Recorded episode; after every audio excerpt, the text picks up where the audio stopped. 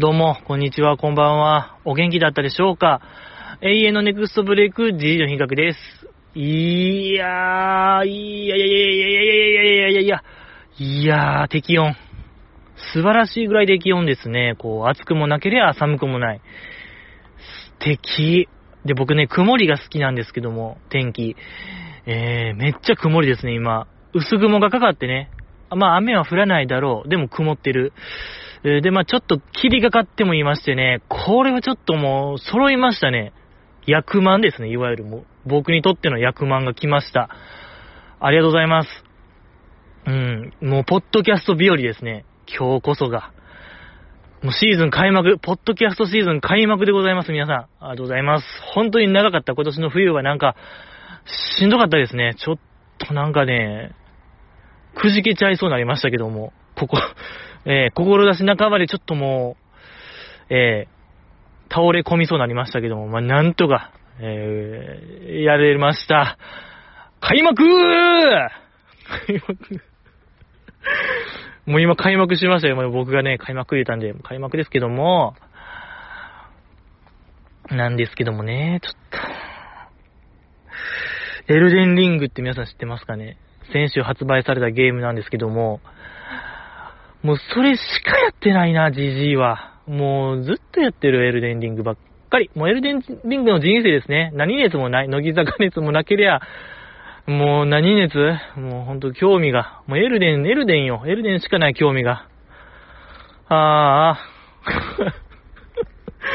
あの、なんていうかな、説明は、うん、まあ、そのダークファンタジーな世界を、ちょっとこう、うん、大派的な世界をこう冒険する、アクション RPG ゲームでございまして、ちょっともう、僕の人生は、エルデン人生かもしれない。それぐらいちょっともうのめり込んでる次第でございまして、ちょっとちょっとですね、これは、しんどいものがございますけども。ちょっと、アイドルね。あ、でもアイドルと言ったら、あの、我らが BEYOOOOONDS ですよね。この現代社会に風穴を開ける存在とこう僕は、えーずっと言ってるんですけども、そんな BEYOOOOONDS の新曲が今日発売ちゃいましたっけ ?3 月2日。ありがとうございますちょっとこれはもう声でかでかにちょっと僕が代表して言いましょう。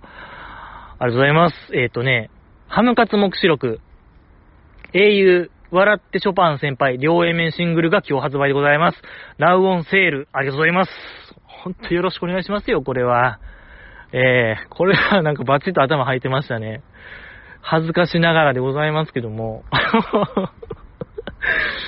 いやー、まあ、ミュージックビデオはね、もう1ヶ月ぐらい前から公開されてて、もう正直、再生回数何回か知らないですけども、3分の1ぐらい僕がやってるのかもしれない。回してるぐらいちょっと見てますね。あの、特に、英雄笑ってショパン先輩。もう、あれがめちゃくちゃいい曲。うん、もうほんと BEYOOOOONDS って、ひたすら正統進化を続けてるアイドル、もういないんちゃいますかね、あんなアイドルって。いや、知らんけど。ごめんなさい。今のは適当な発言ですけども、もう本当に、どんどんグレードがアップしてる。ええなんか前のやつも踏襲してる感もちゃんとある。素敵もうどのシングルも素敵。どの曲も素敵。でもその英雄笑ってショパン先輩が、とにかくこうね、もう、己を奮い立たせるにはね、もってこいの曲ですよ、皆さん。ちょっとあれは一回聴いてみた方がいいかもしれない。やっぱり、僕らはね、やっぱ天才じゃないかもしれないけども、やれることだけのことはやってみようっていう気にはなりましたね。素敵。本当に、奮い立たせましたね、あの俺で、あの曲で。ちょっと分かりましたよ。ほんとこう、ハロプロの真髄の、うん、端っこがね、真髄の端っこが分かりましたね。あの、半径5メートルの世界ってよう言いますけども、身近な、え世界観。そんな曲を半径、半径5メートルの世界、まあ、それぐらいね、僕らの身の回りの歌を歌ってるなと思うんですけども、あの、やっぱビヨンズに限っては、半径5メーターなんですよね、世界観が。半径5メーターかつ、深さ30キロみたいな、まん、もう深いのよ。言葉がちょっと深い。曲がもう深いのよ。えぐいのよ。すごい。もう、マントル直撃とかでしょ ?30 キロ下なんて。わかんないですけど、もう地球の核をつくぐらいちょっとね、いい曲、本当にいい曲なんで、えー、皆さんぜひちょっとね、聴いてほしいなと思いますよ。あよろしくお願いしますけども。そうね。ラーメン好きみんなどう？ラーメンの話していいですか？まあ、すぐ終わる 小話、小話以下なんですけども、あのー、豚骨ラーメンあるじゃないですか、豚骨ラーメン屋さん。あっこ行ったら、高菜があるじゃないですか。やっぱ高菜、大体ありますよね。あの高菜のちょっとね、有用性みたいなものがわからないんですよね。いつ、いつつまめばいいんですか？あれは。一体。やっぱ、あれ、おかずじゃないですか。ご飯、白米、白米を出したら、あれは使えますけど、なんかラーメンだけ頼んでも店員さんが高菜もどうぞみたいな勧めますけど、えー、ってこれ、いつ、いや、食べたところで、その、スープで流し込む感じかな？高菜、わからない。むずいんですよ、あの高菜のね、使いどころ。うーん、むずい。し、ラーメンのやっぱ海苔。僕は、よう海苔ついてますけど、あれの食べるタイミングもね、未だにわからないですね。何回行っても、海苔突き刺さってますけど、これはもうね、パリパリを行くのか、ちょっとしなしなを行くのか、海苔、わからないんですけどもね。皆さんはね、どっちが好きなのってことよ。パリパリなの、しなしななの、どっちが好きなのよ。本当にその世界観。えーね、あのー、松浦彩さんがね、その昔歌ってましたよね、で。あの、何ですか？キュートなの、セクシーなの、どっちが好きなの？みたいな言ってた、えー、言ってましたけども、僕からしたら、しなしななの、パリパリなの、どっちが好きなの？の方が、ちょっと、心にきますね。親近感湧くというか、えー、感情移入しやすいですけども。乃木坂チアンの話しましょうよ。まあちょっと、ダ話が過ぎましたね、今の話。マジで。なんかね、ラーメンの海苔をどうでもいいよ。ちょっともう酒飲みましょう。お酒ちょっといい子これはちょっと、ねえ、やってられない。いや、でもほんとこう、替え玉の店とかありますけど、ラーメン屋、僕ね、やったことはないですけど、一生いけるんちゃうかな、僕。本当にこう、何？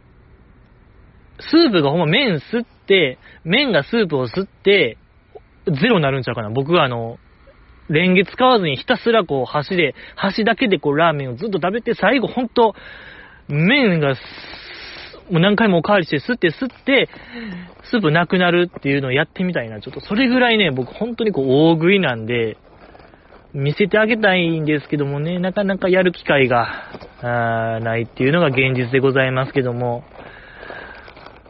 そうね、なかなかこう、出せないんですよ、一発で。無駄にね、このでかいカバン、ウーバーイーズもびっくりのこのでかカバン使ってるんで、なかなかですよ。これはね、ノーカットでお届けしたいですね、僕は。いつもはね、こう、はしょるんですけども、ああ、よかった。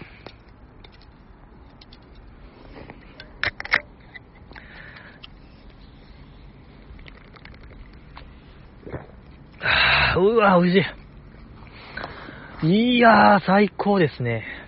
いやー、いいですね。いいですけども、今週の乃木坂工事中はですね、えっと、褒め合いクラン、褒め合いグランプリでございましたけども、やっぱ今週がね、なんと言いましょうか、久しぶりですね、この、ここ数年で一番低予算、低予算で企画をやってましたね。ほんとこう、まあ、褒め合いグランプリは、メンバーがね、こう、向き合、向き合って、褒め合、うん、褒めて、相手が笑っちゃったら負けみたいな、なかなかストロングスタイルのアイドル番組でしたね。ほんとこう、パネル1枚だけで、あとは、そのアイドルの力だけが試されるみたいな。いや、なかなかこう、骨太な企画でございましたね。いや、よかったですね。よかった。ええやっぱ一番おもろかったんですよ。そのストロングスタイルアイドル番組やったんで、いや、これ一番面白い証ですよね。間違いなく。はい。そんなやっぱ、乃木坂なめえなと思いましたね。やっぱあれ見て、えー、ほぼ0円で 企画を、こうやりきった乃木坂ちゃん、よかった。一番良かったですね。で、そう、あの、はじめのね、サラさんの、こう、脳木坂ちゃんですの、一番最高のあの、カメラに一言が、筒井あやめちゃんと、えー、鈴木あやねさんと、遠藤桜さんでございましたけども、よくできました、みたいなやつ。小声で言うやつ。やっぱあれがね、ほんとこう自己肯定感を高められた時間でございましたね。やっぱりこう僕らは、下げ詰まれて下げ詰まれてのね、人生でございますから、よかった。こう、ね、自己肯定感高めるってことが一番大事ですから、高められました。ありがとうございました。ですし、えー、あとは、ま、その、あっこよね、あの、一番初めの第一試合、梅ピオ対マナタン前にちょっとこうカメラが回ってて、なんか準備してるとこありましたよね、その、日村さんがスタンバイ中みたいな。なんか、それも何、何やったっけな、あの、フェイスシールドっていうんですか？マスクみたいな。飛沫防止の。あれを、なんかマナタンに、え、これどうやってつけるんやったっけ？みたいな。あの確認って何なんやったんですかね？え、だってもう、コロナ禍入って、もう2、3年とかでしょ？日村さんも、昨日今日みたいな顔してたんが良かったですね。つけ慣れてるはずなんちゃうかなって僕は思ったんですけど、2、3回目みたいなテンションやったんで、ちょっと日村さん気になりましたね。あっこよかった。えー えー、で、マナッタもね、優しく教えているとき、判定の旗をね、こう股間にちょっと挟んでるのを見た設楽さんが早川さんに、ちょっとこう、行ったれみたいな。あの旗グイッと行ったれみたいな指示出して、あの、早川さんがこうグイってやって、おちょちょちょちょちょみたいな、日村さんが驚くみたいな映像ありましたけども、まあ、ここでね、その、なんか、ベダの伝授と言いましょうか。えー、バナナマンから、乃木坂ジャン4期生へ、こう、ベダの伝授をしてる時見てましたかねその、日村さん越しに、架橋ちゃんがおったんですけども、メンバーも大爆笑やったんですけどもね、架橋ちゃんだけやっぱね、笑ってなかったんですよ、その、日村さんの股間を攻撃するみたいなのを見て、にやりともしなかった。あれはね、皆さん、信頼できますよ。低層観念の、信頼の安心ですね。これは、低層観念一番高い女性は、架橋さやかちゃんなのかもしれないですね。今、現、えー、人類、もう何十億人と言いますけども、一番高い、架け橋ちゃんがあれ見て、やっぱ笑わないってことは、これ相当低層関連リテラシーの高さっていうものが伺えるんで、ああ、よかった。もう信頼と安心の架け橋なんですね、これは。ええで、やっぱね、その後ちょっとひなちまも、行けみたいな言って、やってましたけど、ちょ、ほんとひなちまのフルパワーがすごかったな、あれ。ちょっともう、宙に浮くんちゃうかっていうぐらい、日村さんのね、旗もうグーンやってましたけども、いや、ほんともう、みこしみたいになってたよ。もう日村さん。担がれるぐらい、宙に浮いて担がれるんちゃうか言うぐらいやばかったんで、やっぱ、ワイルドスピードひなでございましたね。あれは嘘偽りないよ。本当に無法者でございました、ひな島。えー、やばかった。あれはもう破壊しかねないよ。選手生命立たれるぐらい、こう、フルパワーでいったれみたいな、やっぱりよかった。パワフルガールでございましたけどもね。いや、まあ、正直もう、特典映像みたいななんか映像やなって僕はちょっと思ったんですけども、いや、まあでも良かったですね。やっぱあれの一幕は良かったよ。うん、素晴らしかった。まだタイミング絶妙でしたしね、あの、早川さんの、狙ったか狙ってないのかわからないですけど、ちょうどその日村さんが肌取りかけて、ちょうどとこう、テコの原理が完成した瞬間にやってたんで、良かったですね。でね、そう、梅ピオ太鼓、マナッタの対決ありましたけども、ちょっとマナッタンが最弱でしたね。すぐ笑っちゃう、ひな、えー、マナッタン。でね、その梅ピオの鉄壁具合も良かったですね。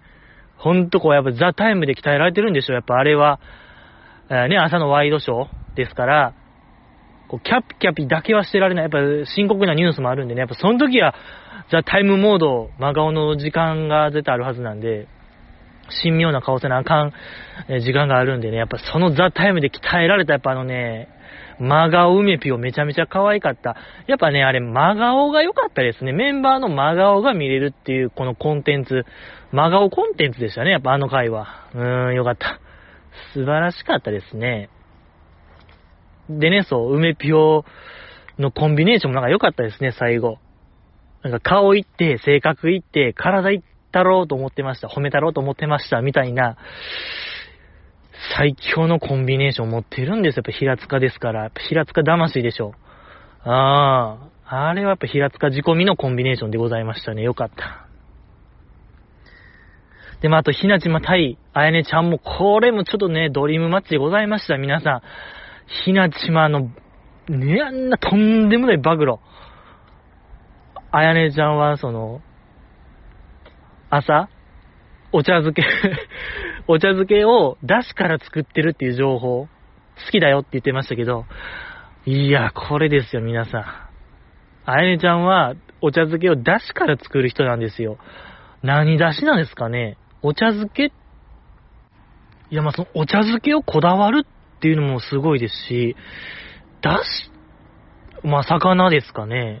魚から出汁取って、なんか昆布とか梅とか乗せるんですかね。いや、もう、あやねちゃんの、なんかお茶漬け専門店みたいなの出したら、流行るぜ。流行るぜ。これ、えー、ぜって言っちゃうよ。これは。えー、だってこう、お茶漬け、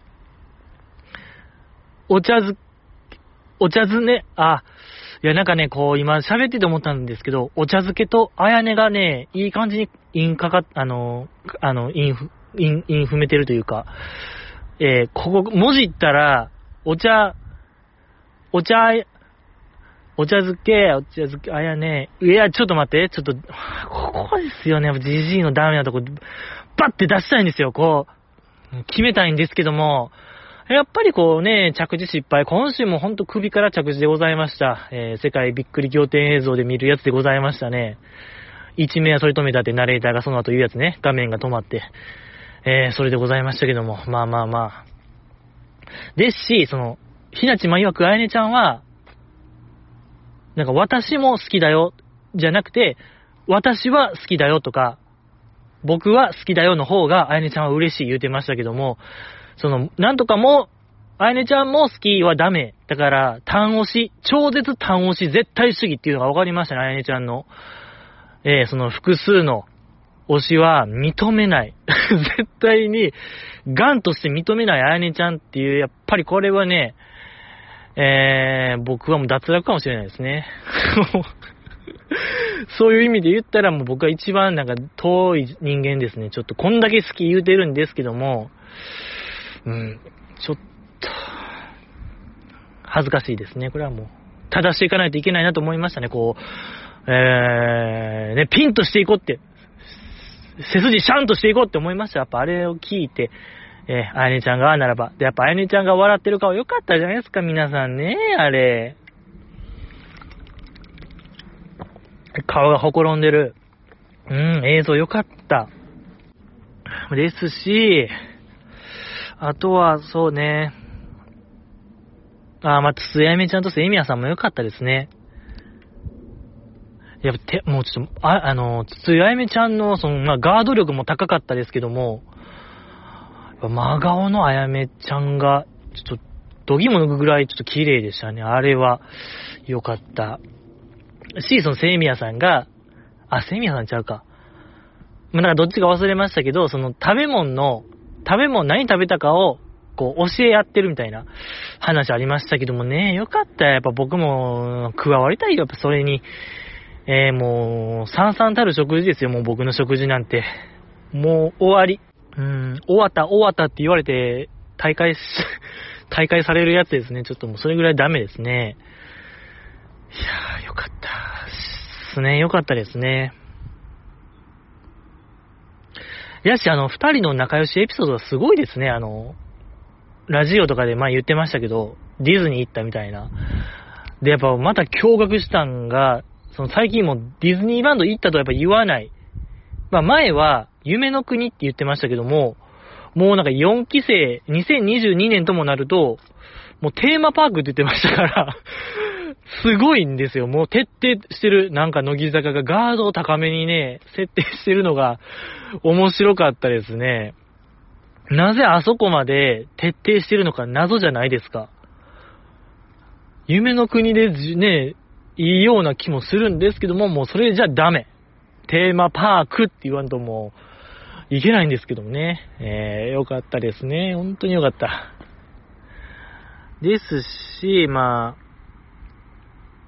あ、そんで、ここで一回コマーシャル言ってましたけど、どう久保みたいなちょっと設楽さんから振られた時に、ちょ、私はなんかこの、尺が持つか一番心配ですみたいに言ってましたけども、いや、これ良かったですね。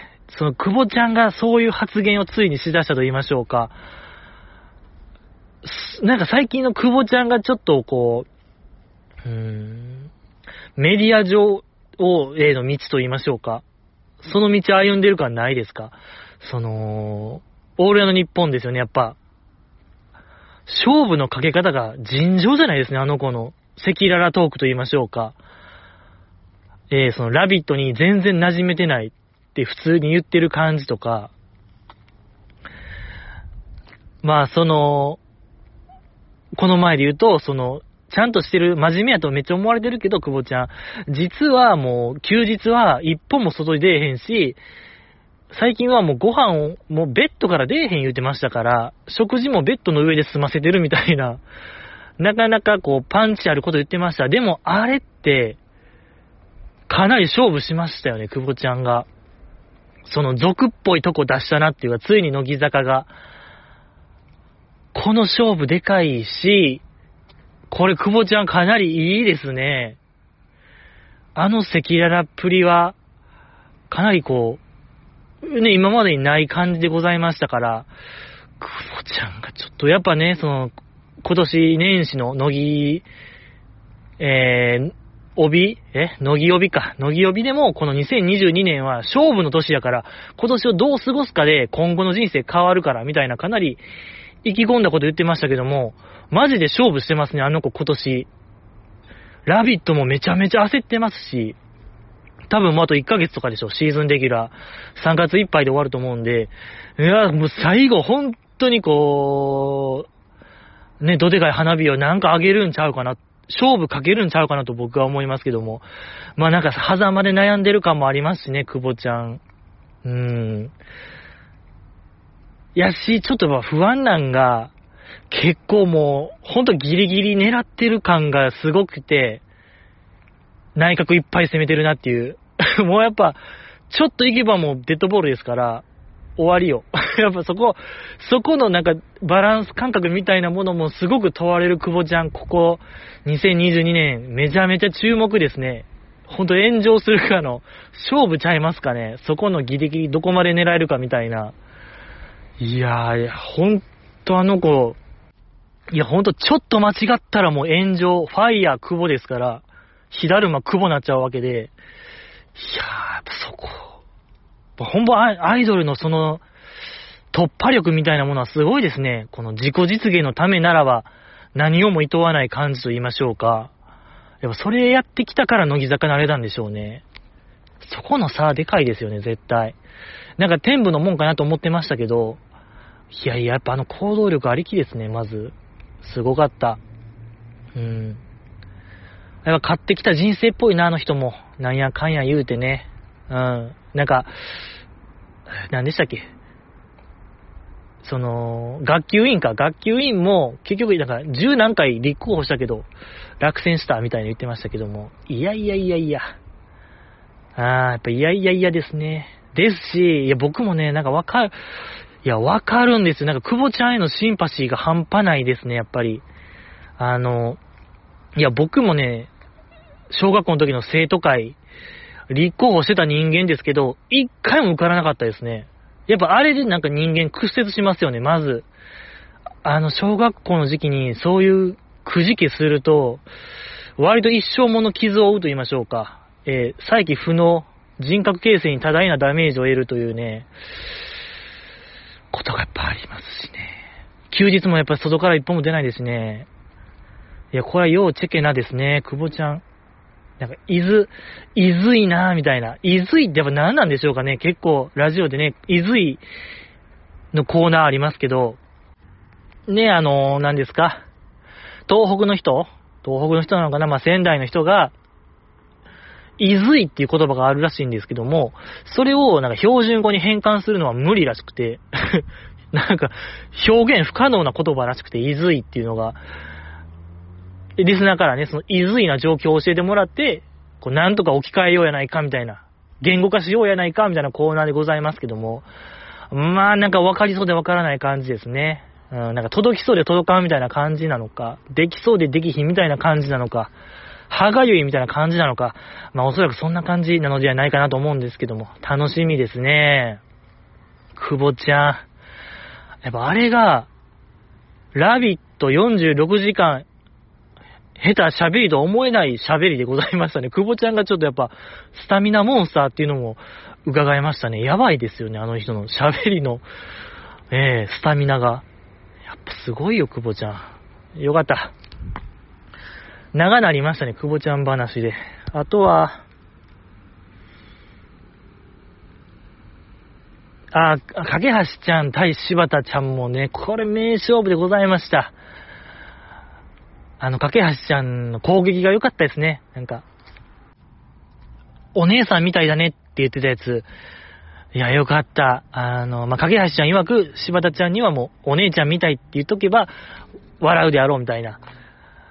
やっぱあのピンポイントに攻める感じ、めちゃやっぱなんか企画の意図に沿ってる感じがして僕は一番好きでしたね、あれが。一撃必殺、短い言葉でスパッと焼くみたいな、あの感じはいいですね。やっぱ、架橋ちゃんはやっぱ信頼と安心と実績の架橋ちゃんでございますから、よかった。し、ちょっと先週言い忘れたんですけど、46時間テレビ、4期生のプレイルームでしたっけ ?4 期生だけで遊ぶ時間が、えっ、ー、と、気配切りやってましたけども、あの気配切り見ました？ちょっと皆さん。まあなんか気配切りって、まあ目をつぶって目隠しをして、こう、ゴムの棒で叩き合うみたいな競技でございますけども、やっぱこう、なんていうかな？わ、なんていうかな？うーん。なんかこう盛り上がりきらないというか、あの競技、そのただただ振り回してるだけで、何かこう盛り上がりにかけがちな競技でございますけども、で、架橋ちゃん、やりって初め言われたとき、絶対やらへんみたいな顔で拒否してたんですよ。あ、そういうなんか粗暴な遊び嫌いなんかなって僕は思ってたんですけど、で、どうやらまあ、なんか一応やって、なんか、うーんってなって うーんってなって、え、スタッフからもう全員やれみたいな。時間が余ってるから、全員ちょっとチャレンジしてみたいな多分カンペが出たんでしょうね。やらざるを得なくなった時、架橋ちゃんが、その、この剣を触れる回数決めようやみたいな提案してて、そっから結構かなりゲーム性がぐっと上がって、かなりこう場の空気が変わったと言いましょうか。あの一言、あの起点が、こう、あの時間を救ったというか、本当に MVP 級に僕は活躍やなと僕は思ったんですけどね。やっぱりこう、伊達にね、そのヒット祈願で富士山登って、そのてっぺんでスイッチのスマブラややるだけはあるなと思いました。やっぱゲームのいろはを知ってると言いましょうか。何をすれば面白くなるみたいな、やっぱそこのスマブライズムみたいに出てましたね。あの子の。よかった。やっぱゲーマーは世界を救うのかもしれないですね。ええ架かけ橋ちゃん、スマブラ何使うんですかね？架け橋ちゃんスマブラへと。全然、なんか続報がわからない感じでございますけども。うん。いや、まあ良かったですけどもね。あとは、乃木坂工事中戻りますけども、ああ、ゆみきちゃん対和田まーやの、ありましたね。うーん。でもあれ、いや、そう、あっこで、日村さんが、オフ、オフになって、オフになってって言ってましたけども、まあ何回か言ってたんですよね、始まる前にメンバーに。笑わんようにオフして、みたいな、こと言ってて、設楽さんが、いや、オンやろ。みたいな。言ってて、こ結構食い違いみたいな、価値観の違いみたいな。出てましたけども、いや、あれ、オフちゃいます？やっぱり。こう、僕はオフ派、オフ派なんですけども、あれ、おそらくその、やっぱ、日村さんはもう0か100やと僕思うんですよ、テンションが。けどやっぱ設楽さんは、ある程度のテンションを維持できる人間か。に、あ、その日常生活がね。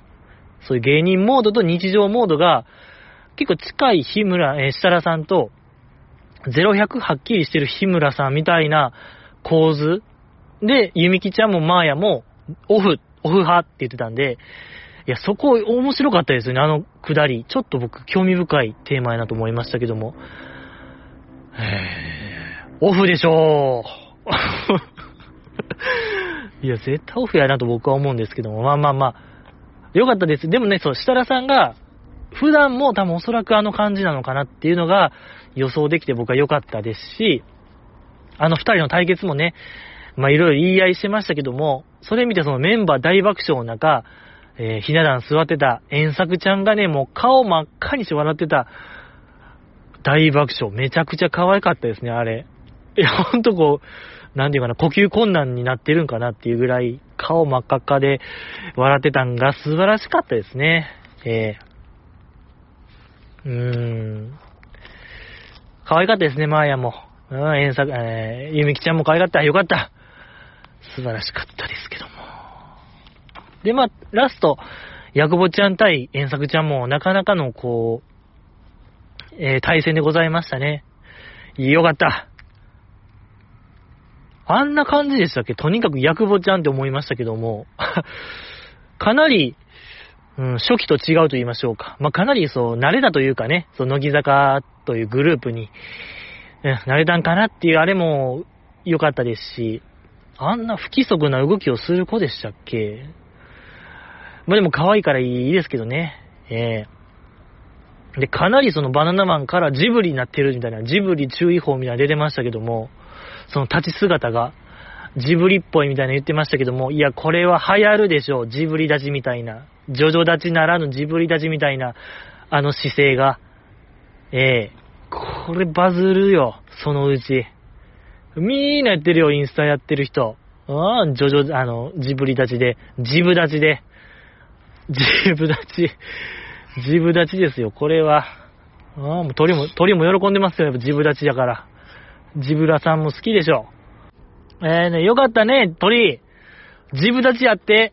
えー、ヤクボちゃん、ヤクボちゃんがジブ立ちやるってさ、よかったね。よかったよかった。ですし、ヤクボちゃんがね、その、冒頭はじめ、サクジャーンって言いながら、小走りダッシュ、ブースト、サク、えー、ブースト、ブーストサクジャンしてましたけども、いや、あれも良かったじゃないですか、その横の動きを駆使する。いや、今までなかったあの必勝法と言いましょうか。えー、かなり開拓したね。よかった、ヤコブちゃん。うー素晴らしかったし、そう、なんかめちゃめちゃあの子もガード強い子でしたね。真顔が強い子。やっぱ見れば見るほど松村さゆりさんに近いですね。やっぱ松村さゆりさんもおそらくあの企画やってたら、めちゃくちゃガード強いよ、あの子。絶対。オフるの、すごいと思うから。やっぱそこまで、もう喋り方ならず、結構もう内面まで、えー、マッチョになりつつある。いやね、これだってもう、どこまで近づけるかって話ですよ、もうマッチュンに。やっぱリスペクトしてると言ってるにも、やっぱ限度があるわけで、えー、気になりますよ。これはどこまで、えー、相当今近いですよ、なんか。思うに。かなりシンクロ率高めですからね。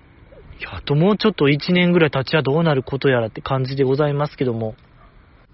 何がこう、内なるマッチュンとね、ヨダ、あの、ヨダ先生は、ヤクボちゃんがこう、せみぎ合う瞬間があるのではないかね。そんな、えー、気になるところでございますけども、以上でございますか。今週の工事中、来週もあるようなんでね。うわぁ、これはもう、最後に立ってるのは誰かってことですよね。あの、グランプリ。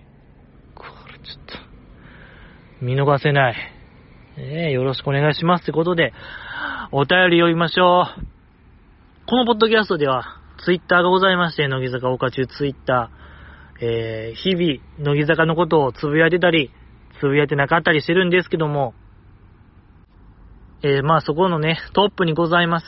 質問箱というものがございまして、えー、そこから、えー、僕に対するメッセージ、誹謗中傷、え激励、えバリ雑言、好きなことを送れることでございまして、えそのね、バリ雑言を送って、なんか、トラブルになったらどうしようなんか、サイバーパトロール家来たらどうしようって思うかもしれないですけども、安心してください。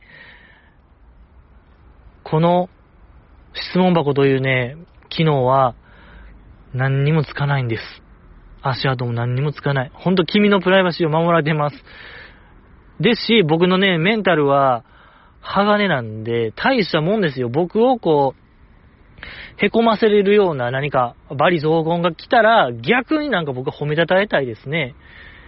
まあ、たまに、たまにあれっていうの思いますけども、親って思うのありますけども、まあでも親程度ですね、正直。いろいろ来てますけども、うん、まだまだ、こんなもんじゃってことですね。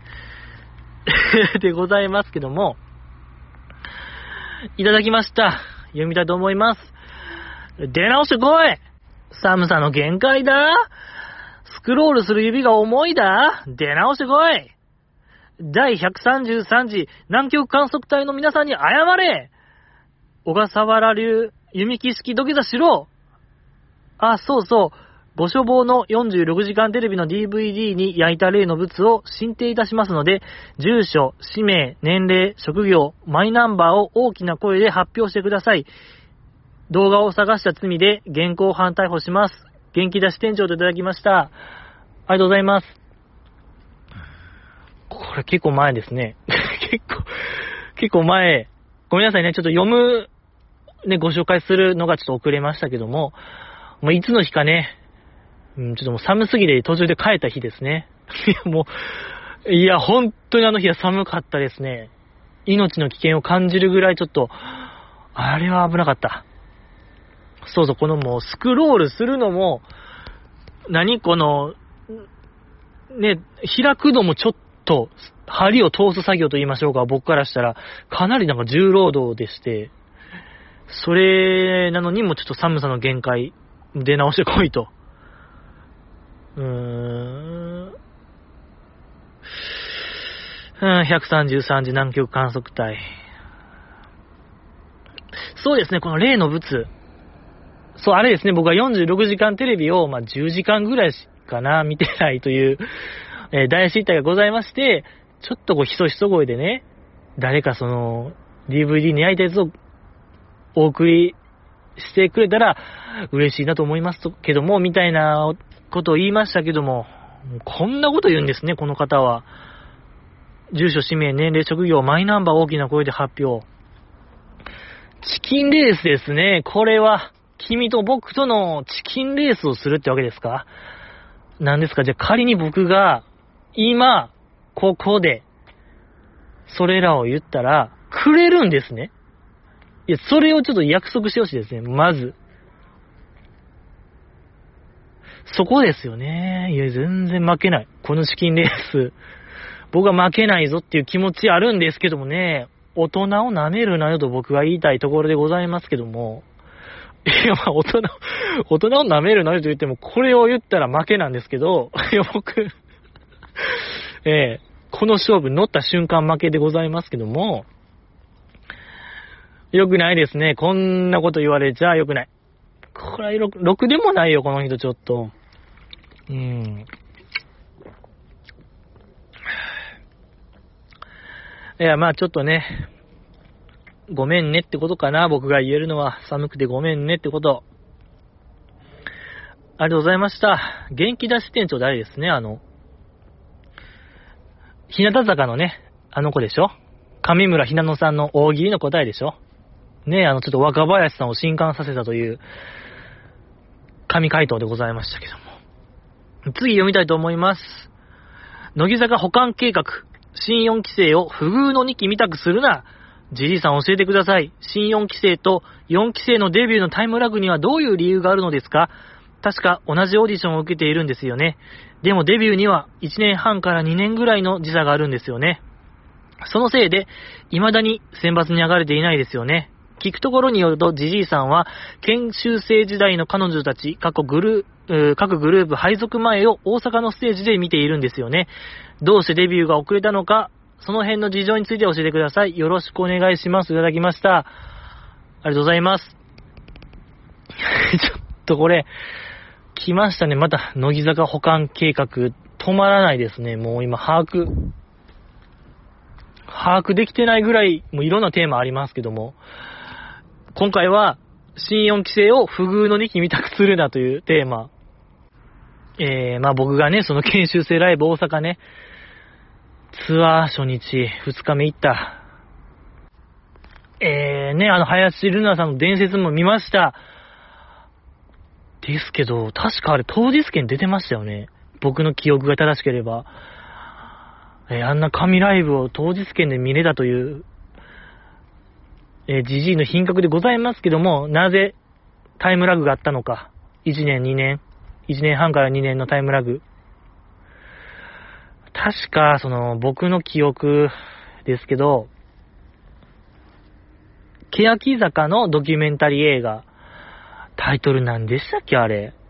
ちょっと、まあ、かなり平手さんにね、あの、スポットライト当たってた、欅坂のドキュメンタリーのパンフレットに書いてたんですけど、うん、2期生インタビューみたいな、欅坂の2期生インタビューのところに確か、その、2期生は、第一志望を欅坂って書いた子らが集まったみたいな。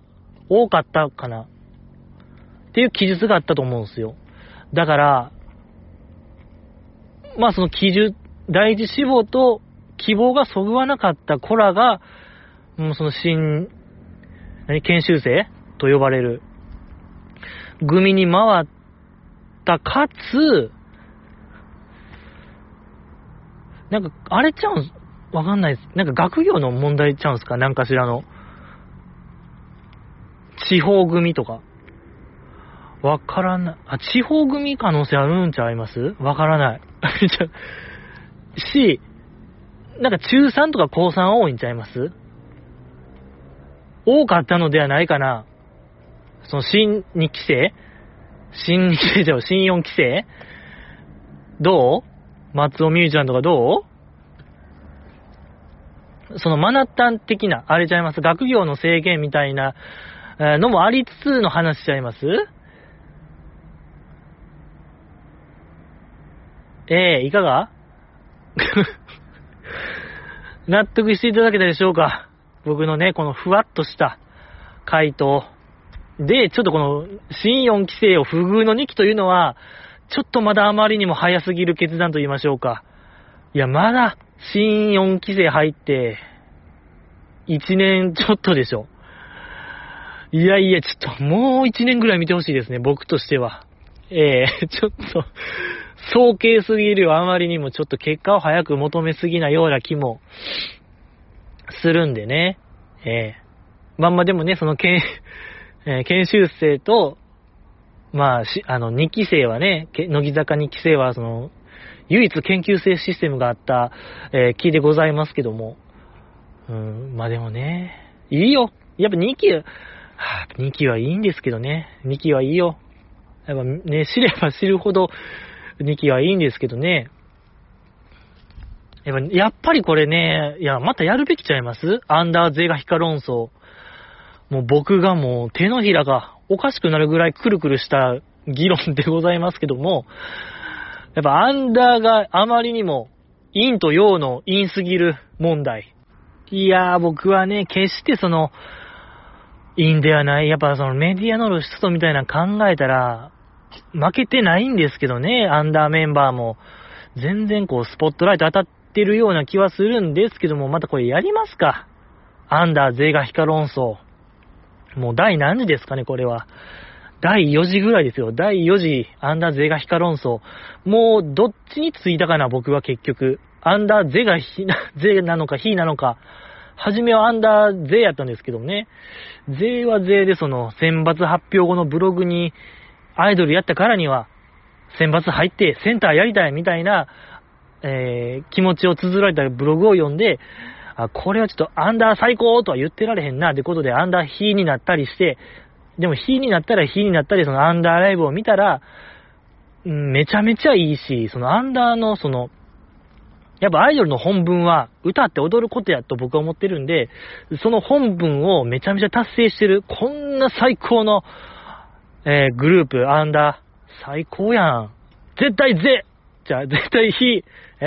絶対ぜアンダー最高ってなったんですけども、まあ、それはそれでまたなんか、ね、最近やとその、あまりにもその、何ですか、乃木坂工事中にね、出れない問題と言いましょうか。あの壁でかすぎるんで、アンダード選抜選抜の。あだからまたこれ、アンダーヒーにも転じてるのかもしれないです。もう僕はどっちの考えなのかわからないですけども、まだ戦わせましょう。全員で。アンダーはゼがヒなのか。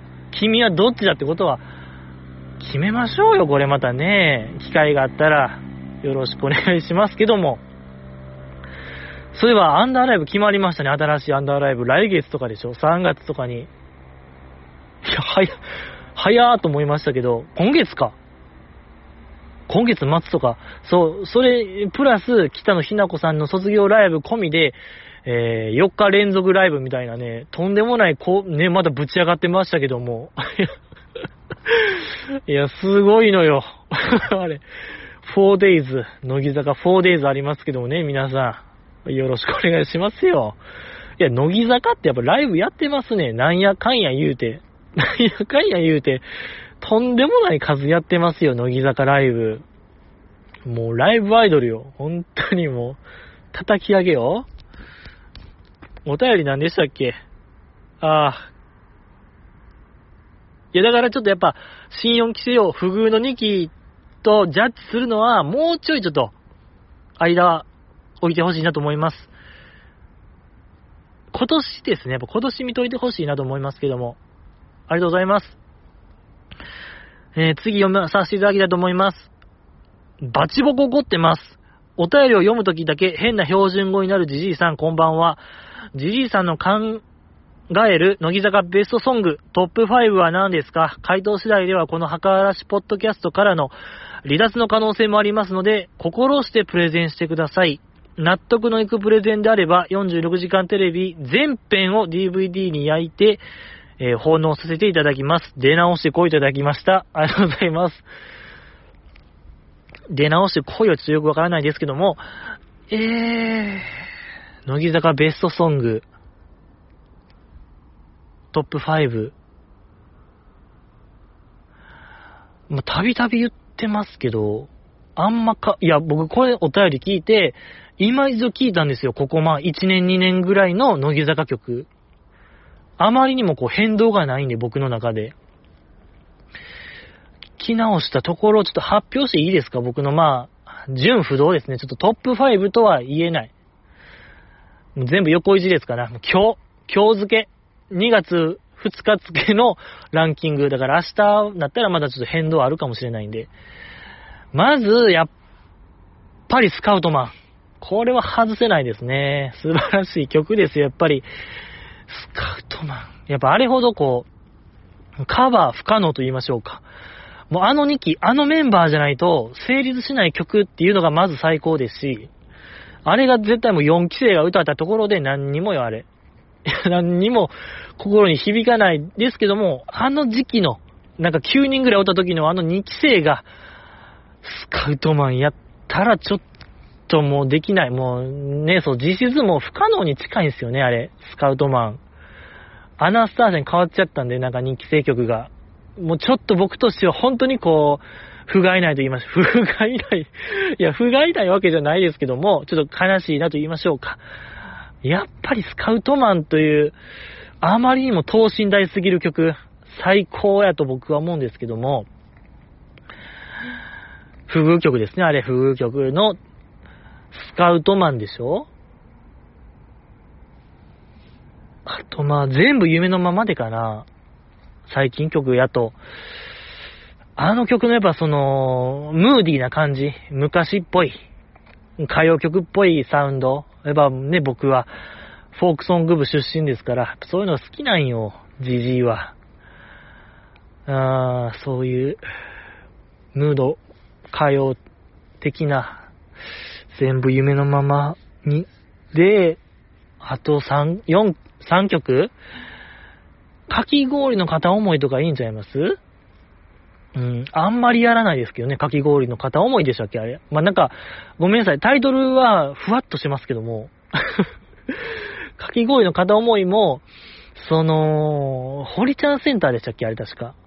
やっぱね、なんか堀ちゃんセンター曲は、ちょっとこうね、なんやろね、あの、あの、カリブ海ミュージックと言いましょうか。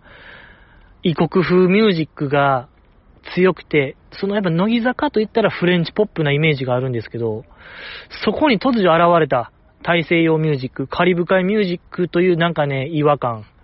いいですね。僕その違和感がすごい好きなんですけど、まあすごい堀ちゃんっぽいですし、転校生感強い堀ちゃん。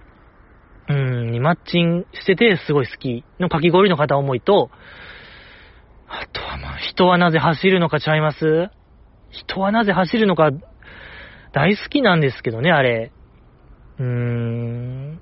絶対僕としてはあの曲はね、最後にやってほしい。ライブ最後は、あの曲、人はなぜ走るのかに締めてほしいんですけども、やっぱりこう、乃木坂の歌で締めがち、ほぼ締めてますけども、いやー、乃木坂の歌より僕はやっぱ人はなぜ走るのかの方が、いいなと、乃木坂らしい乃木坂といえば象徴するのは人はなぜ走るのかに僕は一票を投じてるんですけどもね、実は。いや、良くないですかあれ。人はなぜ走るのか。うーん。ライブでも全然やらないですけども。まあ、すごい昔の曲ですしね、あれ。そう、ちょっとね、乃木坂の歌に負けてるのがちょっと悲しい、えー、ですけどもね。やっぱなんかあっちの方が、人はなぜ走るのかの方が、やっぱポップなんですよね。うん、乃木坂の歌もやっぱ乃木坂のことを歌ってますけども、ちょっとこう、かしこまりすぎと言いましょうか。僕的にはちょっとこう、ポップな感じでいきたいよ、最後は。うん、あのー、せーのって言いたい。パパパンパパパンみたいな手拍子して、ギューギューっつって、せーの、ね、ね、努力、感謝、笑顔、うちらは乃木坂、上り坂、46! いや、めっちゃええやん。言いたい ライブでなんか、言いたいってなりましたね。今ちょっと言いましたけど、うわ、言いたって思いましたね。まあそういう、ね、今、ね、声出ししちゃダメな時期でございますけども、で、思ったんですけど、僕ちょっとずっと思ってたんですよ。アイドル界に物申すと言いましょうか。やっぱこのご時世やからこそ絶対クラップソングを作るべきやと僕はね、声を第二子言ってたんですけど、ツイッターで。届かないね。いや、それこそそのシングアウトとか、めちゃくちゃこう今の時代にフィットしてるというか、声は出せないんで、ああいう手拍子とか、ストンピングっていうんですか？絶対流行るような気するんですけどね。かたくなにどこも作らないですね。手拍子とか。せっかくあのスティックバルーンあるんでね、なんかもっとバンバンソング作ったらいいんですけどね。なんかえー、スティックバンバンソング。いや、いや、もっとシングアウトを打ち出してもいいような気がするんですけどね。もう一回なんかシングアウトツアーしましょうよ、乃木坂。ええー、いや、いいですけどね。あと一曲？何曲言いました？スカウトマンでしょ？人はなぜ走るのか、かき氷の片思い、あ、全部夢のまま、あと一曲ですね。最後はどうでしょうか。最後、ハウス、ハウスちゃいます、やっぱり。ハウス、もう昔の曲ばっかりよ。も う終わり、終わ、終わりよ、これは。もう悲しくなってきた。もうじじい。本当に、喋っててもう悲しくなってきましたよ。こんな、老害ポッドキャストですやん。全然今の曲言わない。もう、かたくなに昔の曲、昔の曲よ。止まってるんですよ。ジジイのなんか記憶はもう、本当に2014で止まってますね。はい、もうそっから先は更新されない。うーん、まあまあ、でも、そうね。猫舌カモミールティーかな。そうね。うん。猫カモでしょ。たし、ね、猫舌カモミールティー、うん。なんかこう、チャレンジな曲ない気がしましたね、確か。しょっぱなからこう、サビから始まってね、今にもこう、流行りの感じを取り入れてるスタンスと言いましょうか。え、じゃあ、日向坂ポップな感じ？何？今の流行りのその、何ですか、夜しかとか。夜しか？何でしたっけ？ねえ、三原色のあの人らなんですか？よ、夜鍋じゃなくて、夜、夜系がなんかおるんですよね。うわ、もうめっちゃじじいですね。この、そう、夜系がおるんですよ。夜しかと、あれ何でしたっけ？なんか、大正時代の人と交換日記するだなんか、あれ、なん、あれ何でしたっけ？だから三原色の人らでしょ？三原色の人らは夜しかですか？ちゃいますよね。あれ、オールド日本やってますよね。よー、いや、生田リラさんでしょ？ボーカル。いや、知ってるんですよ。夜しかじゃないのは知ってるんですよ。で、夜系なんも知ってるんですよ。あれ？よ、ちょいちょい待って。うわ、めっちゃこれはもう終わりですね。ええー、もう、めっちゃじじい。もう、だいぶヒント出てるんですよ、僕的には。あ、夜遊びですね。夜遊び。夜遊びチックなね、そう、サビから始まる。今っぽいのよ。喋ってて思いましたけど、別に猫舌カモミュニティだけじゃなくて、その、ごめんねフィンガーズクローズドも確か、サビから始まってましたね。ちょっとこれは、そんな感じですね。あとは、まあ、最新曲のアクチュアリーね。アクチュアリーちょっとチェックしましたよ。いや、まあまあまあまあ、そういうなんか言わんとすることはわかりますよ。すごいなんかこう、いろんな方がね、その、欅坂っぽいみたいな意見。あ僕もちょっと思いましたしね。軽く思いましたよ。少しね。少しだけですけど。まああれですよね。そのテレ東音楽祭見て思いましたけど、そのセンターの子が歩いたらカメラもそれについていくみたいな演出。ぽいねー。ですし、すごいこう、中西アルノさんをセンターセンターしてましたね。めちゃめちゃこう、そう、かなりセンター、センターしてましたね。すごかったです。あれは、確かにその、平手さんっぽい、まあ、髪型も相まって言われるのも、うなずけるアクチュアリーでしたね。まあ、ね、いろんな、あれがございますけども、アクチュアリー。ねえ、ほんと何がアクチュアリーなのかって話でございますけども、次読みますか。ありがとうございます。どうですか？これで納得いったんで、46時間テレビの全編、よろしい？これだいぶいったんちゃいますかね。ありがとうございます。次読みたいと思います。23位、三色パン。24位、オフショアガール。25位、アイシー。26位、失いたくないから。ですからね。これらが設定温度より下にランキングされているから驚きです。ジジイさんの発言は投票したメンバー批判ですか？誹謗中傷は運営も法的対応を検討しますよ。ちなみに設定温度は1期から3期までの全体曲だったので、他人の空にという4期までの全体曲ができたので、これからはそちらが優先的に披露されそうです。いただきました。ありがとうございます。これはあれですね、その先週の設定温度22位というお便りからこう派生したやつでございますけども、3色版より上。ファンタスティック3色版より、はぁ、IC より上。いや、いや、これもえ？緊急事態発令中ですよ。これは僕の中で。え？ー、ですし、ちょっとこれ、語弊、語弊というかちょっと言い訳させていただきたいのが、この、あれですよね、46時間テレビの、なんか表題曲以外の曲ランキングのことですよね。これメンバー投票やったんですか？いや、ちょっとそれ知らなかったよ、僕。言うといてくださいよ。メンバー投票ならそうって。いやいや、それやったらちょっとこれは平身低頭頭下げないと。ほんと頭地面にこすりつけて謝りますよ、僕は。てっきりまたなんか1万人アンケートみたいな。あれかなと思いましたよ。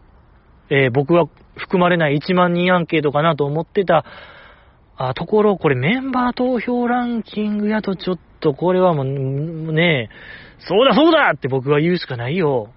うん。22位よ。設定温度絶対。もうそれ以上でも以下でもない。22位は絶対設定温度。いや、もうそうなりますよ。ちょっと、いや、批判じゃない。もう運営批判では、さらさらございません。ちょっと GG が無知やっただけですね。本当に恥ずかしい。チブを晒しただけの話でございました。これはもう重ねてお詫びも申し上げます。大変これは申し訳ございませんでした。え、ね、なんとかしてこう、見しておください。だから僕に、その、あれを、46時間テレビを、企画意図もわからない人間なので、ちょっと、よろしくお願いしますよ。うーん。そうね。1期から3期までの全体曲で設定温度は。で、あのね、担任の空に、がもう全員、ほんまの全員参加曲できたから、これ披露される機会が減っちゃうぞってことですか。いやー、これ考え物ですよ、だから。ね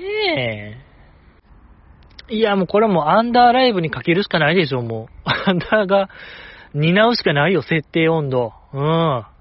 いや、いいじゃないですか。感動的じゃあります？ええー、そ、ねえ。ああ、それしかないよ。もうね、このポッドキャストは設定温度を応援しますってことだけよ。もうほんとそれだけのメッセージ。僕からのメッセージはそれだけ。えー、もう先週まではもう終わり。もう、設定事変温度はもう終結です。これにて。もう僕が大賛成になったんで、設定温度。これ以上のことはもう起きないんですよ。はい。もうこれで今後二度と、もう設定温度のせいでも言ったらもうじじいが、もう、バッカモーンって言って、もう、お、え、何?こっち亀の、大原部長ぐらい切れるよ。本当にこち亀の最後のページの、最後の一コマのあの、あの感じで切れるよ、じじ。あの、両津のバカはどこだつって、なんか、うん、鎧兜着て、部長探してるみたいな、あの一コマ、みたいに切れてやろうと思いますよ、じじ。本当にもう、絶対禁止よ、設定温度。ありがとうございます。次、読みたいと思います。元気出し店長。おい、こらじじい、しばくぞ、ボーイ。LJK がこんな墓荒らしポッドキャスト聞いてるやつないやろ、カス。調子乗んなよ。電話してこい。反省しろ。しょうもないオープニングトークしてる暇があったら、その分しっかりお便りを読んどけっつう話。寝ずに考えた渾身のネタが読まれてないやんけ。じじいの品格の字に、じじいの品格の字にも、とっておきの、そうだ。とっておきのそうだ。とっておきのそうだネタを、とっておきのそうだネタを、送っとるにスルーしとるやん。バチボコ怒ってます。といただきました。ありがとうございます。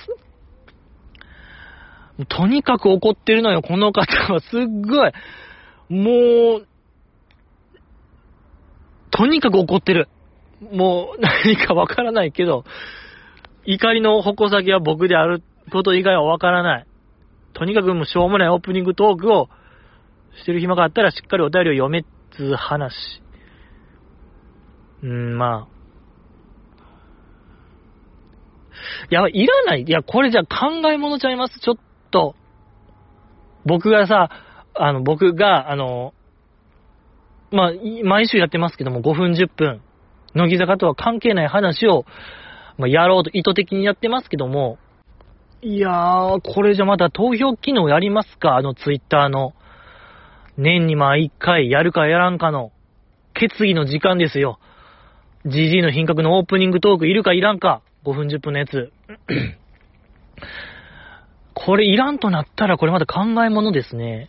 いや、まあ以前ね、その、そこのオープニングトークがいいって評価してくださる方もおったんで、僕は図に乗ってたんですけども、図に乗るなよってことですね。この、今送ってくださった方が言うには。ま、やります、やりましょう。と、ツイッターの、ツイッターのね、ツイッターの投票機能で。まあ、何回やってもね、総投票数が5人より伸びないで同じ意味ですけども、5人集合、まだみんな。5人集まってやりましょう。ええ皆さんまだ集合してください、5人。うん。リスナー5人、リスナー5人というね、実情を毎年確認する時間でもありますけども、いや、今年はもうちょっと増えてってほしいよ。ほんとずっと横ばい。綺麗によ、1年目から。絶対5なんですけども、溢れない。減りもしなければ増えもしない5人でございますけども、よろしくお願いしますよ。うん。ありがとうございます。次、読みたいと思います。キーちゃんのバグった引き笑い好きだなぁ。分かってくれるかな？ぁといただきました。ありがとうございます。北野ひな子さんのバグったような引き笑い。ちょっと、僕が、うーん、思うに、あれですかね、あの、吉高由里子さんみたいな笑い方ですか？あの、福田彩乃さんが、モノマネタレントの福田彩乃さんがやる、吉高由里子さんみたいな、こう、肩をすごい上下に揺らすみたいな笑い方で、合ってますかね近いですか？あれが。あんまり、正直ピンとこない。そんなバグったよ。でもあれ、引き笑いじゃないですもんね。あの、吉高由里子さんのモノマネは。まあ、なんかバグったようには笑ってますけど。難しいですね、これまた。バグったような引き笑い。そんな出てます？あの子。やってるイメージないですね、バグった引き笑いを。ちょ、ごめんなさい。あんま、2期生ね、大好き言うてるんですけども、ちょっと共感できないのがちょっと悔しいよ、僕は。うん。ちょっとこれ。もう待って、これで終わりですね、僕。共感できないですね。で、ちょっと終わりですけども。できたらなんか、この時のこれって言ってもらったらよりちょっとね、わかりやすいんですけども、うん、僕の限界はそれですかね。吉高由里子さんみたいな笑い方ですかねってことで、ありがとうございます。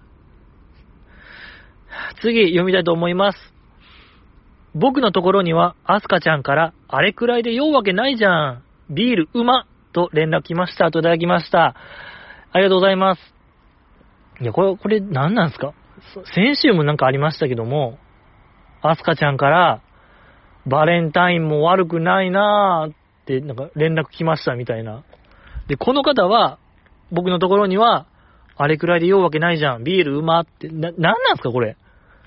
マジでこのシンプル嘘シリーズ。シンプル嘘ですね、これはまた。あれくらいで酔うわけないじゃん、ビールうま。なんか、なん、何ラリーか会話しないとこれ、この発言にはいかないでしょ？何者なんですか？友達なんですか？アスカちゃんとこの方。何なんですか？どうしたいんですか？おじじいを。シンプル嘘シリーズで。まあ、あるでしょ？その、乃木坂配信中で配信された打ち上げのやつでしょ？ビール飲んでるやつ。かね、かわいいやつ。いや、あれはまあ、なんかあれはまだ物議醸しそうな映像でございましたけども、まあでも可愛かったですね。うん。いや、なかなかやっぱ革新的な映像でしたよね、あれは。うん、その、何ですか、あれ。フェイスシールドもなしで、ガンガン飯食うみたいな、酒も飲んで飯食うみたいな映像。まあでも、バラエティが許されなくて、ドラマではやってますもんね。うーん、まあだからまあ、オッケーっちゃオッケーなんちゃうかなとも思いますけどね。まあどんどんやっぱもう、ウィズコロナの時代突入してるなと思いましたね。よかった。可愛かったね。やっぱお酒飲んでるからか、心なしかみんな声デカめなんかいいですね。やっぱり、あれめちゃめちゃ良かったなし、その乾杯のとこでその、スポンサーやってる、朝日スーパードライみたいなの飲んでましたけど、あの、缶ビール開けるの慣れてる人とやっぱ明らかに慣れてない人がおって、そこが出てましたね。その山下美月さんがあまりにも手慣れて過ぎてるのも考えもんでございましたけども、まあでも可愛かったですね、あれは。ヨダちゃんがまたもう、ちょっと狂気的な可愛さ見せてましたね。めちゃめちゃ可愛かった、あれ。うん、ヨダちゃんとお酒の相性は、この掛け算とんでもなかったですね、ちょっと。ああ、異常でしたね。あの、ほんとこう、一般社会におったら、もう何人の人生狂わせたかっていうぐらいなんか、めちゃめちゃ可愛かった。やっぱアイドルでよかったよ、だちゃん。あれがもう野に離れ、離れ、放たれてたら、もうこれ、おしまい。えー、何人のもう男の人生が終了したかって、ほんともう、強愛。強愛ね。強愛。うん。凶悪って言いそうになりましたよ。怖いと凶悪でちょっと迷って、強愛になりましたけども。強愛のよー今日は今日は。本当に強かった。まあ、とにかく可愛かったですね。ヨダちゃん可愛かったし、その、マーヤが、缶ビール開ける手つきが、あまりにも下手すぎたというか、開け慣れてない感。ああ、よかった。し、佐藤里香ちゃんも、ああ、あんま飲んでへんやろなっていう普段、のが伺えてよかった。ほんとこうね、みんなあの手元見てほしいのよ。乾杯の時の、缶ビール開ける時の手元。あれがほんとすべての勝負の分かれどころでござい、分かれ道でございましたから、すっごいよかった。うん、ですし、えー、鈴木愛音さんがめちゃめちゃ可愛かった。ちょっと、異常でしたね。46時間終わりとは思えない、なんか、仕上がり具合と言いましょうか。疲労の一字もなかった。満勤でございました。すごかった。可愛かったですね。めちゃめちゃ可愛かったし、うまそうに酒飲んでましたね。うん、美味しそうに飲んでたよかった。やっぱ酒好きの一面も暴露されてましたしね、ひな島から。嘘じゃなかったっていうのが分かりましたね、あれは。うーん。ぐらいですか？とかね、結構アスカちゃんが飲んでるのも良かったですね。そう。すぐ2本目行っちゃった。すごいな、あの子。とかね。以上ですか？とか、ちょっとでも考え、あの、コマーシャルのその大人選抜コマーシャルで、その、一気飲みダメみたいな、なんかいろんなダメなルール教えてくれてましたけども、まあ、その中で、あの、おつまみなしで、お酒飲むのもダメって言ってましたけど、いや、僕このポッドキャストやるにあたって、ほぼ毎週、すきっ腹に酒状態でしたね。ひたすら酒流し込む配信やってたのがやっぱ改めましたね、あれ見て。だからまあ先週そのココイチのカレー食べて挑みましたけども、やっぱこれからはもうね、ちゃんとこう酒飲む前は、なんか食べよう。うん、なんか入れてから飲もうと思いました。よかった。やっとこう酒のルール学びましたよ、じじいも。はい。ありがとうございました。この方のお便りなんで、まあシンプル嘘よ。シンプル嘘ですね。あれくらいで酔うわけないじゃん。ビールうま。いやでもこれやっぱね、アスカちゃんのモバメの可能性もこれゼロじゃないんですよね、やっぱり。そう、アスカちゃんのモバメって確か、こういう脈略ないメッセージなんですよ、確か。だから、こう、シンプル嘘やんっていうのが、的外れの可能性もゼロじゃないんですよね。なんなんこいつって僕は言いたいんですよ。ほんまは強く突っ込みたいんですけど、それが的外れの可能性もあるから強くいけない。いや怖い。これ怖かったですね。このお便り怖かったですけども。ありがとうございました。次読みたいと思います。ミリアちゃん大丈夫かな？あんまり聞いたことない事務所やけど、といただきました。ありがとうございます。ミリアちゃんがね、新しい事務所行きましたね。アリゲーターっていう事務所アリゲーターに移籍、やりました。これですよ。アリゲーターのホームページ見ましたけど、えー、所属タレント3人。で、なんか俳優部門がアリゲーターで、クロコダイルっていう部門もあるんですよね。クロコダイルが女性の声優さんだけの、なんか、うん、6人ぐらい。いや、ほんと全員で10人にも満たない事務所でね、最近できた、ここ2、3年とか確か、そう、ね、新しい事務所でございますけども、やりました。捕食者ですよ、もうこれは。ミリアちゃんこれからも輪になるんですから、ワニに。捕食者、食ったるぞっていうことよ。これは脇役でも食ったるでって目立ちますよのアリゲーターでしょ？おそらく。うん。待っとれよっていう意味でしょ。これ期待大でしょ。うん、よかった。アリゲーターでよかったよ。本当によかった。アリゲーター。アリゲーター。まあね、だ新しい事務所ですから、やっぱりこれはね、ちょ、これ見守ること、生還することしかできないですね、僕らは。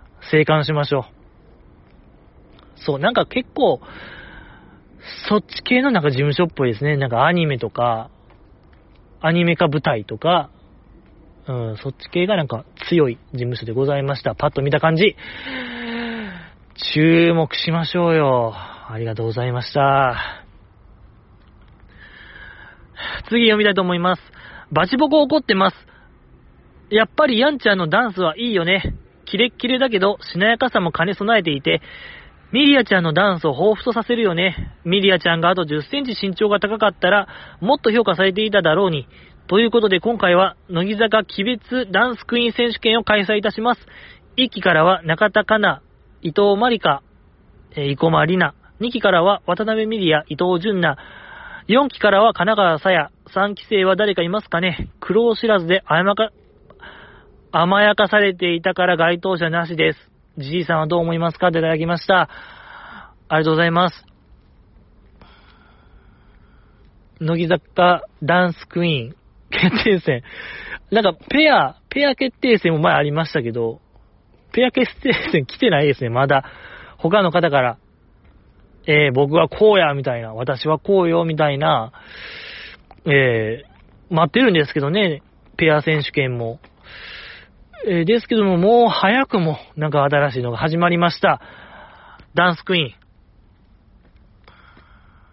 この方、辛辣ですね。3期生は、あんま、苦労知らずで甘やかされていたから該当者なしっていうのはなかなか辛辣でございますけども。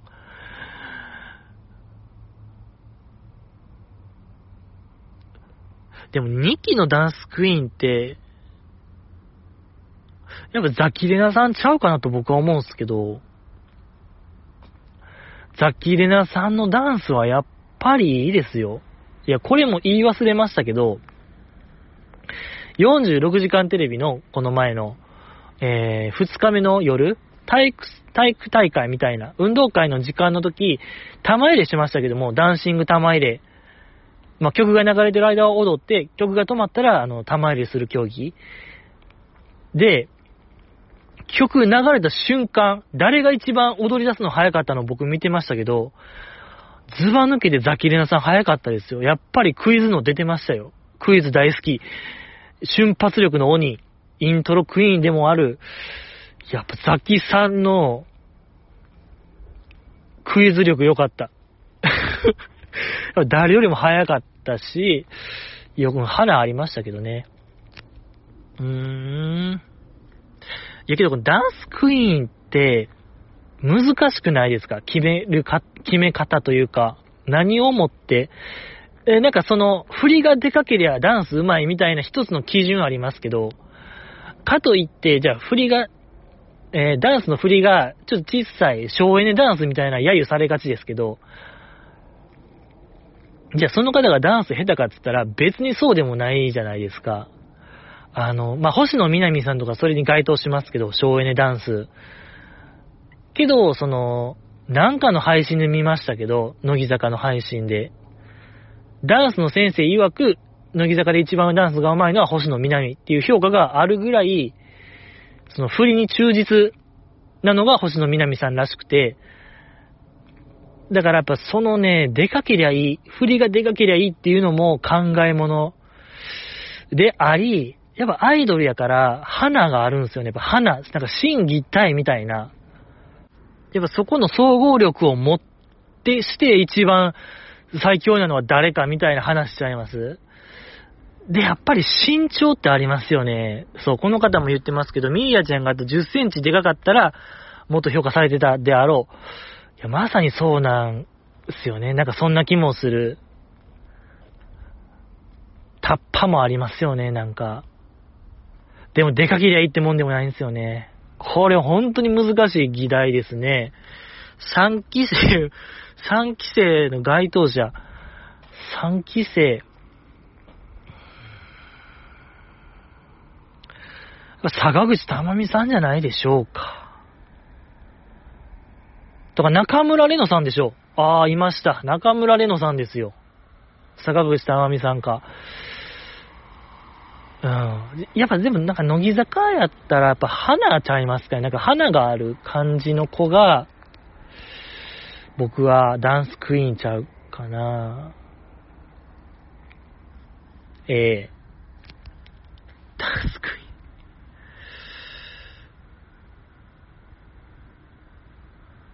まあそうね、でも渡辺ミリアさんちゃいます？なんか、僕が思うに、ダンスクイーン。あんまわからないですけど、なんか今いろいろ考えた結果、いろいろ5択並べましたけども、渡辺ミリアさんちゃいます？いやけど中田香奈さんのその三角の空き地、あれはちょっとビビビッときましたね。僕も見てて、生で見たような気しますけど、なんか、夏のツアーとかで。風格ありましたね、なんか。良かった気が記憶が強くありますね。やっぱカナリンか、ミリアちゃんの一騎打ちでしょ。うん、まあ中村玲乃さんかと。ぐらいな感じちゃいます？どうです？じゃあ君の思うダンスクイーン教えてくれよ。ください。うん。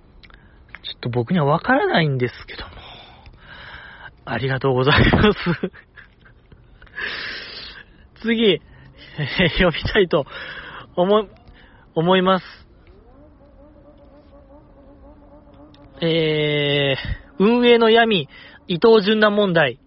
運営は2.5次元俳優の恋人の存在を掴んでいたから、アンダーに塩漬けにするというアクションを取っていたのでは？他のメンバーへの見せしめの意味を込めて、いかに人気があっても実力があっても爆弾を抱えた子は選抜にはあげませんよ。写真集も出せませんよというメッセージだったのでは、あ、でも中西あるのは、ぐさ、うーといただきました。ありがとうございます。いや、僕、揺れに、揺れに揺れ動いてるこの昨今でございますけども、いや、もうこのポッドキャストはごめんなさい。もう知ったこっちゃないね。こっちはもう伊藤淳太さん問題でも手一杯なのよ。本当にもうこの墓嵐がもう忙しいのよ、この えー、ね、芝良太郎もびっくりの、本当に、ずっとやってる。研究者よ、もう僕ら。僕らも研究者になり得ることですよ。伊藤淳太さん問題。なぜ先発に上がれたかったのか。まあ、この方曰く、塩漬け。あんなにもう塩、塩漬け。もうダメ、そんなこと言っちゃ。もうそういう、見せしめみたいな感じで、あげられなかったのでは、そうしましょうか。OK、でもうこれでファイナルアンサーにしましょう。はい。もうこれで、もう決定です。ファイナルアンサーしたんで。もういいでしょう。もう何にも口出ししなかったですよ、僕はもう。今回の件に関して もういいでしょ。伊藤淳奈さんの問題は。いや、ほんと僕は、断った説っていうのが、だこれでは拒否され、ね、まだ生きてるんですよ、僕の説は。まあ、この生殺し説も全然ありますけども、やっぱ僕は、突っぱねた説っていうのがあるんで、これはもう戦い 平行線ですよ、この戦いは。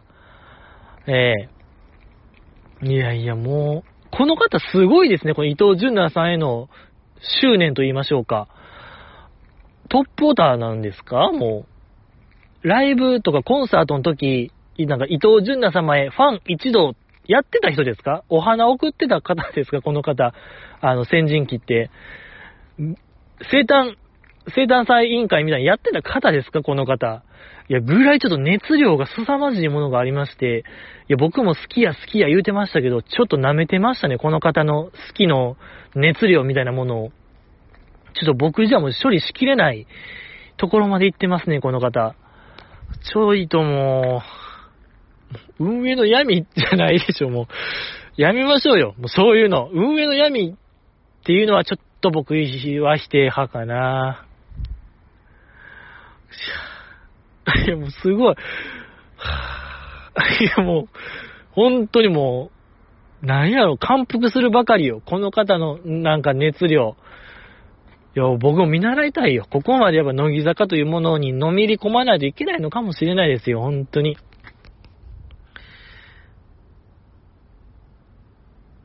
えー、じゃあもう爆弾を抱えた子は選抜にはもう上がれないというのはちょっとね、いや、でもこれ考え物ですよ。アイドルと恋愛。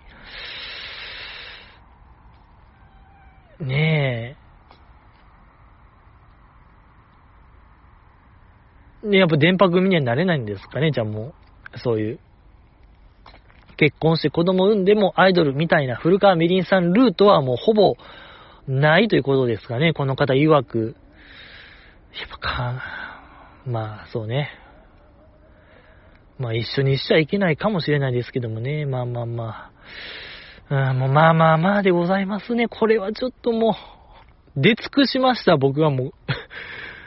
一生分言ったかもしれない伊藤純奈さんについての何か意見というものを。はい。ありがとうございました。ね、もっとなんか、もっとなんかポップな話題がいいかな、伊藤純奈さんにしても、運営の闇とかじゃなくて、ね、お酒が好きですから、最近はこんなお酒飲んでるらしいですよ、みたいな、なんか、そっちがいいかな、僕は。あちょっとこの方がもう、すんごいからありがとうございました。ちょっともうすごかった。ありがとうございました。次、読みたいと思います。GG の品格の字、来ました。GG の品格の字というコーナー、姫たんのね、中本姫香の日になぞらえて僕がこう、人生相談する回でございますけども、読みだと思います。じじいさん、相談があります。しゃ知らんがな、もうそんなん、じじい。忙しいのよ、じじいはじじいで。エルデンリングせなあかんしね。えーと、セミヤレイです。私たちの尊敬の的の新内姉さんが、フワちゃんの前だと何もできないんです。この前、新内姉さんが、フワちゃんのラジオ、オールナイトニッポン X にゲスト出演して、もうしていたので楽しみに聞いていたんですが、へりくだってばかりで、借りてきた猫のようでした。私たちの新内姉さんを返してください。といただきました。ありがとうございます。いや、今正直この来たばっかりで読ん、初見で読んだんですけど、初めはなんかこうキャラになりきって知らんとか突っ張ねてたんですけど、あれこれって、僕先週喋らなかったでしたっけ？マイチュンがフワちゃんのラジオ出て、全く同じこと言いませんでしたっけ？後輩には聞かせられへんみたいな、あの姿はみたいな。あんな雑魚キャラやってたみたいな。あれ？この方っ、聞いてない？あれ？ちょっとこれ、なんか、キャラになりきれなかったですね。僕も、なんか当初としては、その、ツンデレのツン9、デレ1でいこうかな思ったんですけども、ちょっともう、ツンもデレもゼロになっちゃいましたね。あれ？お便りだけ送るマンですか？この方は。ちょっともう、新ジャンルですよ、これは。あれ？喋ってないんかな？いや、確かなんかその、ね、マイチュンが事務所移籍した時の話で、やったような気がするんですけど、いや、ちょっと、まあ、この方ちょっとお便り、無差別送りマンですか？ひょっとして。無差別的にお便りを送ることに心血注ぐマン、やとしたらちょっとイエローカードですね、これは。あまりにもちょっと、最近の内容すぎて僕も覚えてましたね。ちょっと、いやいやいや、怖いな、この方。え、どっち？僕も、いや、喋ったような気、なんかノートには書いたような気するんですけど、確認の、ね、確認、確認でございますけども。いやね、マイ、そうね、マイチュンが聞いてるか聞いてないか問題もありますけどね。俺の日本。久保ちゃんのやつ。そう。久保ちゃん曰く、全く連絡来へんという。やっぱ、あれもやっぱ革新的でしたね。ああいう攻めた姿勢と言いましょうか。久保ちゃんの。で、なんかこれは久保ちゃん的には下手こいたかなと。確認、私から、久保から新内さんに連絡すべきやったのかな、みたいな。その私は、先輩とこういうご飯食べるときとかは、絶対神座とか調べるタイプなんですよっていう、ちょっとしたエピソード話せましたけど、いや、面白いですね。やっぱ、久保ちゃんの、あの、赤裸々感はえぐいな。捨て身感ですね。捨て身とも言える。やっぱほんと久保ちゃん要チェックでございますし、この方がちょっとあまりにも、僕はもう返答不可能と言いましょうか。もう、さすがにその先週の自分の答えに返答するみたいな感じで、ちょっともう、頭おかしくなっちゃうよ。それはじじい。僕が僕に返答するっていうのは、いや、ほんと僕が僕を好きになる以来、ちょっとこれ僕が僕を嫌いになっちゃうよ。その瞬間は。変な、変な感じになっちゃうから。いや、ちょっとコピペマンですか？この方。先週のその、僕のツイート丸々コピペしたあの恥ずかしめを僕に与えた方ですかね。なんかそんな気もするな。恥ずかしめを与えよう型人間ですかね。まあちょっと、えぇ、ー、へりくだってばかりで借りてきた猫のようでした。私たちの新内姉さんを返してください。まあね、でも、いやー、あれ面白かったんが、その、その前からフワちゃんがスキーに行きたい。なんかスキーにハマってるみたいな。スノボとかにハマってる。で、スノボに行きたいみたいな。で、みんなと行くんや、みたいな話をしてて、で、その時に、マイチュンがたまたま乱入してきて、で、その、新内さんも一緒に行こうよ、みたいな言ってて、マイチュンが、いや、私めっちゃ行くんですよ、みたいな。ここ、8年ぐらい、めちゃめちゃ行ってたんですよ、みたいな言ってて、マジで、じゃあめ、行こうよ、みたいな話してるとき、でも私、ハの字しかできないんですけど、大丈夫ですかね？みたいな、言ってて、なんかね、その、時、フワちゃんが結構上辺のトークしてたんですよね。フワちゃんらしくない。えー、なかなか、上辺のトークしてたのが面白かったですね。やっぱ、フワちゃんをあ、ああいうリアクション取らせる、マイチュン。いや、多分、で、その後、ま、フワちゃん的には、もうマイチュン行く気ないんちゃうみたいな。あのトーク、8年も行ってて、ハの字しかできひんわけないやん、みたいな。やっぱあのなんかね、上級者の心理戦みたいな、えー、カイジみたいなやりとりが良かったですね。うん、カイジ超えてますよ、あの心理戦は。スノボ行くいかん問題の、あのくだりは良かったですね。うーん。以上でございますか？ちょっと、確執が生まれた瞬間 あります。確執というか、僕的にね、ちょっと、何を信じて生きていけばいいのか、えー、ぐらついた時間でもありましたね。ありがとうございます。以上でございますか？えー、じゃあまた、バッタが大量発生した年にでも会いましょうや。ありがとうございました。